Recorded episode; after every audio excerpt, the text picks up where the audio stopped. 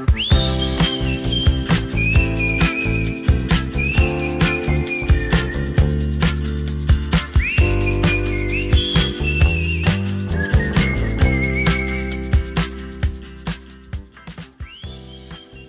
Welcome to Calibrate Conversations, a podcast about embracing God's standard for sexuality. I'm your host, Brady Cone. I'm so glad that you joined us this week. So, today I'm going to talk about something that has been the rage everywhere around social media the movie The Sound of Freedom. If you haven't seen it, you really need to. I finally went and saw it this week, and it's as encouraging and inspiring and as heartbreaking as people say it is. And so we you really need to go see it if you haven't already. Uh, I think that we all know by now that The Sound of Freedom is about sex trafficking and a dad who uh, goes and rescues over a hundred kids from sex trafficking and is the father of a little girl it absolutely broke my heart as as I thought it would, and I don't see how we could watch the movie without being brokenhearted. One of the things that I appreciate about the movie, though, was that it showed that it's not just girls who are victims of sex trafficking, but boys are victims too. And I remember about 15 years ago when there's a lot more attention being shown to about sex trafficking and a lot of awareness being raised by it a, a, lot of people were uh, telling us that a third of the sex trafficking victims in the world are actually boys, but they're not talked about very much. And uh, at that time, there were very few even organizations rescuing boys or rehabilitating them because everything was about the girls. And so I really appreciate that since that time, there's been a lot more organizations that are also rescuing boys and providing aftercare for them. And I, I appreciate that because that's obviously a huge portion of victims. That's millions of boys throughout the world that are victims of sex trafficking. And so we see this movie, uh, and and we're so outraged by what's happening, and we we see posts about sex trafficking online, and people talking about on social media, and it just seems like this can't hardly be real. And how did we get here? How did we get here as a world to where there's millions of sex trafficking victims that are stolen from their families, sometimes sold by their families in these brothels, being trafficked around the world and into the U.S. How did we get here?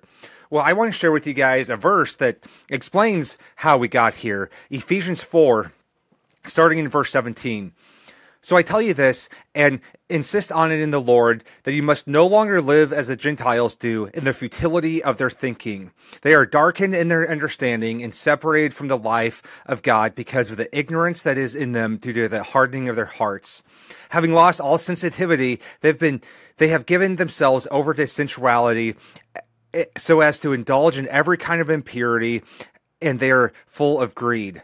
That, however, is not the way of life you learned when you heard about Christ and were taught in Him in accordance with the truth that is in Jesus. You were taught with regard to your former way of life to put off your old self, which is being corrupted by its deceitful desires uh, to be made new in the attitude of your minds and to put on the new self, created to be like God in true righteousness and holiness. And so that really sums it up is like as we go through this passage and and the apostle Paul is telling the Ephesians what not to be, he's saying not to be like the rest of the world. They have darkened their understanding and they've separated from the life of God. They have ignorance and they have a hardening of their hearts. It says that they've lost all sensitivity. So their consciences has, have been seared and they've lost sensitivity of their consciences. They've given themselves over to sensuality. So obviously all kinds of sexual desire and they, they indulge in it. And, uh, that's the road that we've gone down. That's the road that our world has is is living in. That's that's the state our world is living in right now. They're corrupted and they've given themselves over to sensuality. But I want to be clear on a couple things today. And one is that this isn't just a problem for the world out there. This is a problem in the church. Uh, there's and I'm going to read some statistics on pornography, and I think it's so startling every time we hear these statistics. And I want to read these statistics and talk about pornography because the sex trafficking industry is so connected to the pornography industry. It's connected in a couple of ways. One is connected because so much of pornography is made from sex trafficking victims. And so the pornography industry is directly feeding the need for sex trafficking because they use those victims to make pornography. And secondly, pornography is what is helping to darken people's hearts, to sear their consciences. If, if people are on this progression, they don't just initially set out to be a pedophile who pays for a little girl in a brothel. It starts with a thought. It starts with lust.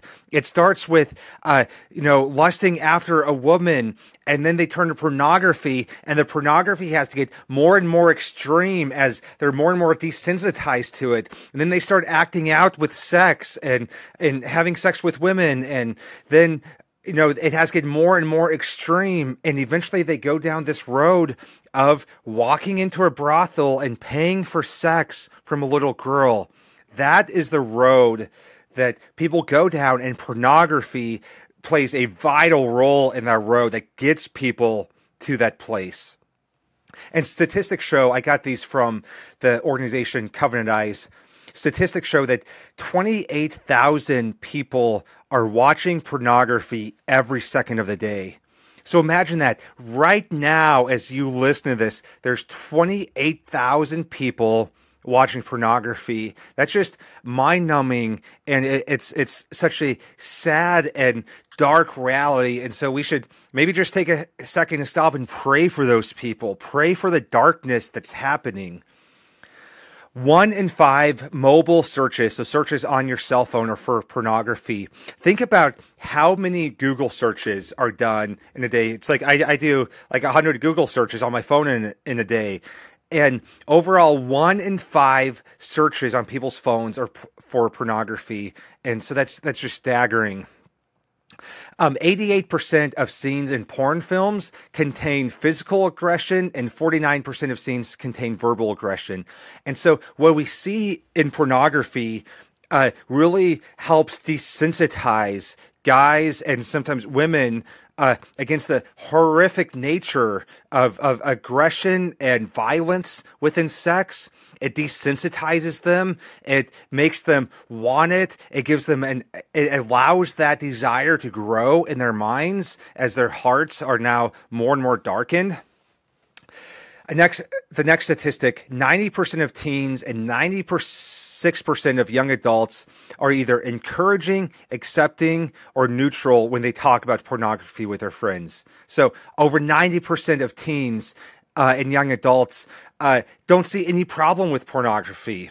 And so uh, it's no wonder our, our, younger generations have been so bombarded with it, and we've put it at their fingertips by putting a phone in their hand that they're so numb and they don't, they have no understanding as to why it's wrong. Or I feel like a lot of people in the older generations, uh, their their conscience hasn't quite been as seared, and so they still do it. And the statistics are horrible with with older people too. But uh, they they still have a conscience left, so they know that it's wrong, but they're living in sin, so they keep doing it anyway. Just fifty five percent though of adults 25 and older believe that pornography is wrong. That means 45% of adults 25 and older don't even think that it's wrong. They think that there's nothing wrong with it. Now I'm in, you know, uh, online dad groups on Facebook, and it is so heartbreaking to see the attitude amongst the husbands and the dads in these groups that just think that pornography uh, isn't a problem. There, there's no reason why we should be upset by it, why we should deny ourselves. Um, they, they have no understanding. They're the Gentiles that Paul is talking about in this passage. But like I said, pornography isn't just a problem inside uh, the world, it's a problem inside the church. One in five youth pastors and one in seven senior pastors use porn on a regular basis. Like, isn't that just astounding and, and such a sad reality? That's more than 50,000 U.S. pastors are regularly using pornography. Other statistics show that 64% of Christian men and 15% of Christian women say they watch porn at least once a month. And so if you look around the sanctuary in your church on Sunday morning, Uh, 64% of those men are regularly using pornography, and 15% of the women. And so this isn't just a problem with the Gentiles, the unbelieving world out there. It's a problem in here. And as I talk about sexualities, sexuality issues in the church, I often talk about we can't just make sexuality issues a matter of um, us versus the world because it's in here. We need transformation. I think that these statistics show that. And so pornography um, is one of the steps that leads people to that place. A 2004 study found that compulsive pornography users had greater impairments of sexual arousal and erectile difficulties in intimate relationships. Uh, and so because of that because they're being desensitized um, anyone who is looking at pornography then needs things that are more and more extreme to uh, arouse them. And so we end up with more and more extreme pornography and then we end up with more and more extreme sexual encounters where we resort to violence or aggression or people who are younger and younger and we need it more and more. And so that road is with pornography is directly feeding into our sex trafficking issues around the world so it's one thing to know that this is a huge issue, and we've known this for a long time. But I, am glad that a movie like The Sound of Freedom is bringing more and more recognition to the issue. But where do we go from here? And even as this movie has come out and been so popular, I've had people message me say, "What do I do? What do we do? Like, how do we solve this? Uh, should I give money to an organization?" And the answer might be yes. There's some great organizations that are working to rescue people from sex trafficking and bring awareness awareness, but people want to do more than that. Like, what can we do to be a part of the solution? Well, I had some personal experience in this area back about 15 years ago when I first entered into ministry. Um, I there's a lot being said about sex trafficking. There's a lot of awareness uh, being being made. And so i started getting involved in that area. And i had college students because this is when i was a college pastor i had college students who were really interested and their hearts uh, really gravitated towards these victims. They wanted to do something. And so i had college students who did some really great things. We started an international justice mission chapter uh, at the University of Nebraska Kearney. We uh, went on mission trips where we could serve women who'd been rescued out of the brothels. Then I personally had some experiences that forever changed my life. Um, I got to be a part of rescuing girls from uh, brothels in Mexico. And those moments are, are moments that I don't talk about often because it's it's emotional and it's difficult. And I, I saw things that I wish that I never had to see, that I can never unsee. And it, it breaks my heart to this day to even think about some of these little girls that uh, were, were these victims that, that I got that I had to see and experience. Um, but one of the things I saw that really uh, gave me a different perspective was that when I was in Mexico, um, and we're in this neighborhood where that was just filled with brothels where you could pay a hundred dollars to go and be with a seven year old girl and it was just happening everywhere but I, I observed that most of the customers coming in and out of these brothels were American men. And it just that that broke my heart, and it made me angry that American men are are going across the border because it's easier, it's cheaper. There's uh, le- there's fewer consequences. There's less of a chance you're going to get caught.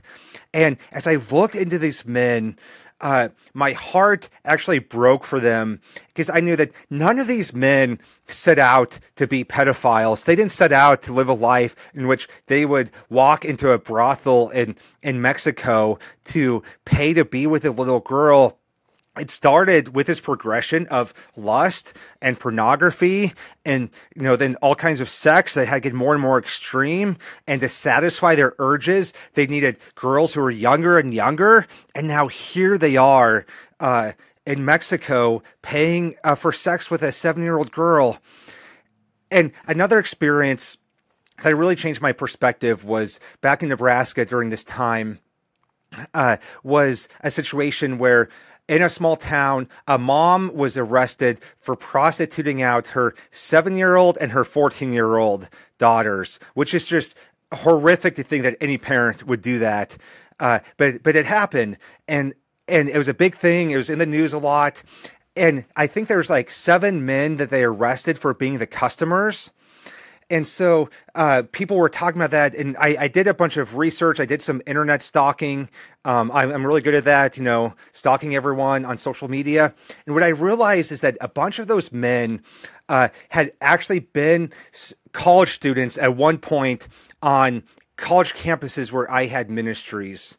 And that really just broke my heart because even though some of them had been long ago before I had a ministry there, I couldn't help but think, how could this situation be different if these men had been reached with the gospel? What if on their college campus, uh, someone had shared the gospel with them and they've been able to confess their porn addiction, their lust issues, the sex they're having outside of marriage. What if they had been at a place to confess that and find healing? Uh, it could have stopped the process right there. They could have lived a transformed life so that they weren't then seeking to hire a young girl and pay a, a young girl's mom to be with her. And so that really helped shift my perspective and see that the only solution isn't just going to Mexico and being a part of the rescues, even though that's awesome and we should support organizations that do that. For me, I realized that to do that effectively, you need to move there. You need to do it full time. You need to learn the language. And that wasn't what God called me to, but God had called me to make disciples in Nebraska, especially on college campuses in, in regards to sexuality issues. But I realized that I could be a part of the solution to sex trafficking by making disciples on college campuses by changing the hearts of men we have to change the hearts of men if we're going to uh, eradicate these problems. And I do appreciate the organizations that rescue these girls. Obviously, when they're living in slavery, we want them to be rescued. But ultimately, if we're going to uh, change the world and make this no longer be a problem, we need to take away the demand. Because as long as there's a demand for it, uh, they will go out and get more girls. They will kidnap more girls. The price will be higher uh, for for girls. There'll be more of an incentive as long as there's men willing to pay for this.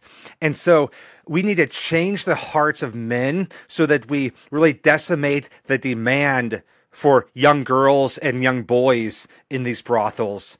And so until we do that, there's going to be a demand for it, and uh, it's going to happen on some level.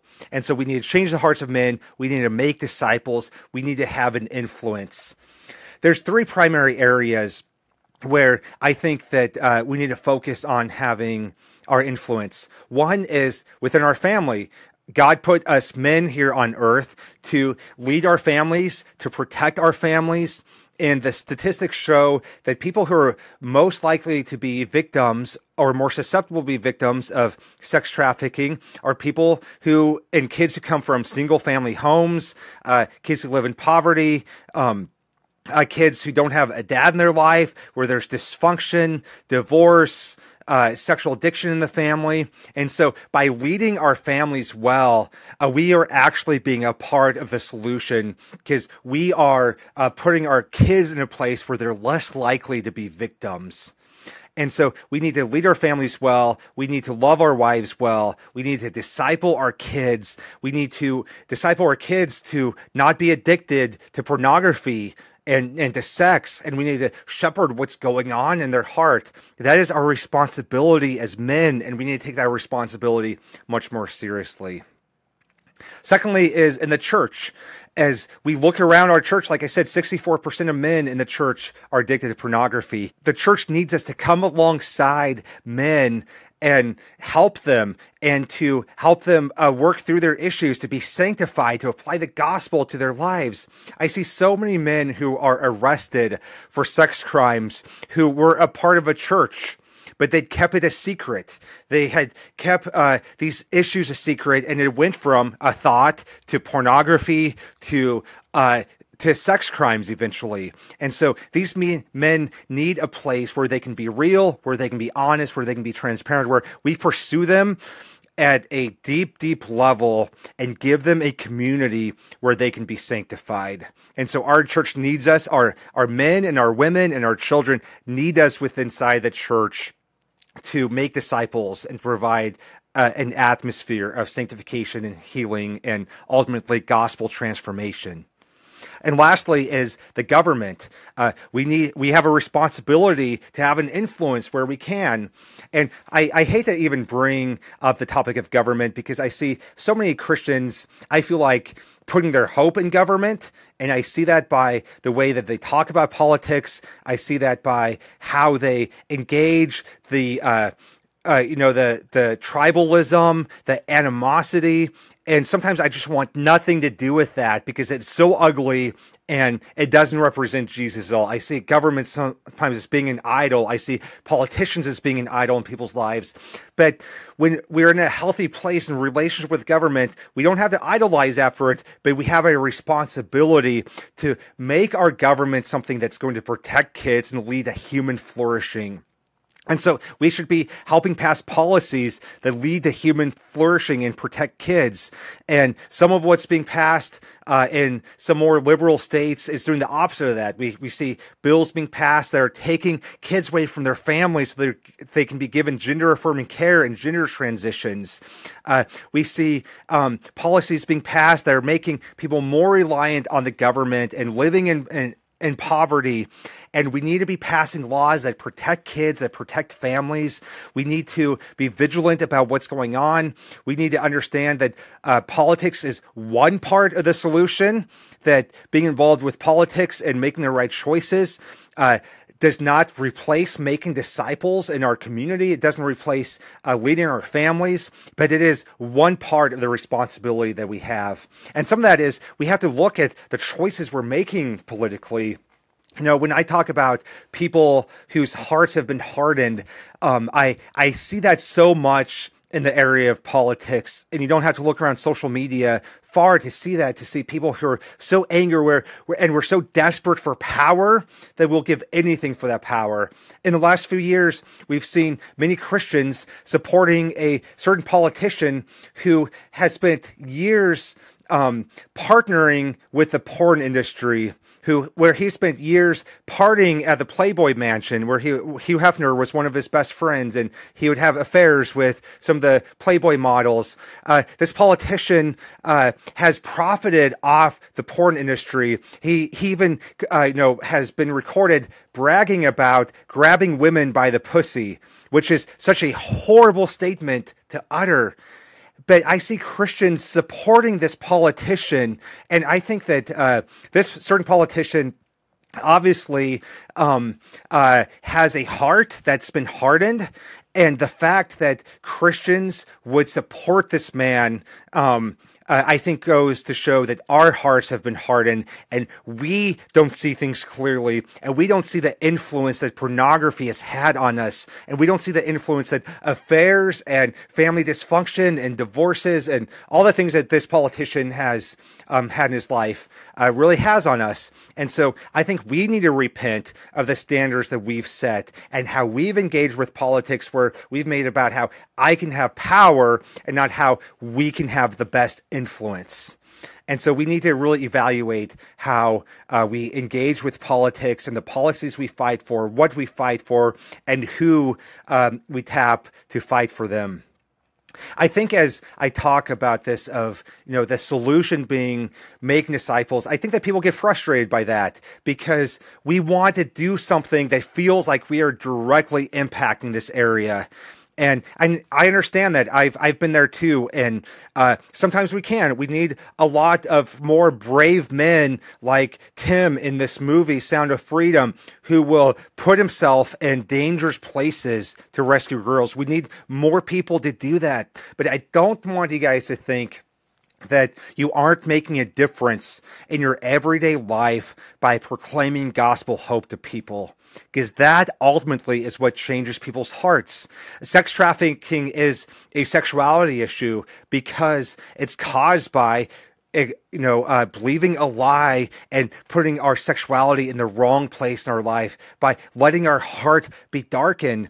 And as I talk a lot about Romans 1 on this podcast, about they, they exchange the truth about God for lie and worship creation rather than the creator, that's sex trafficking right there.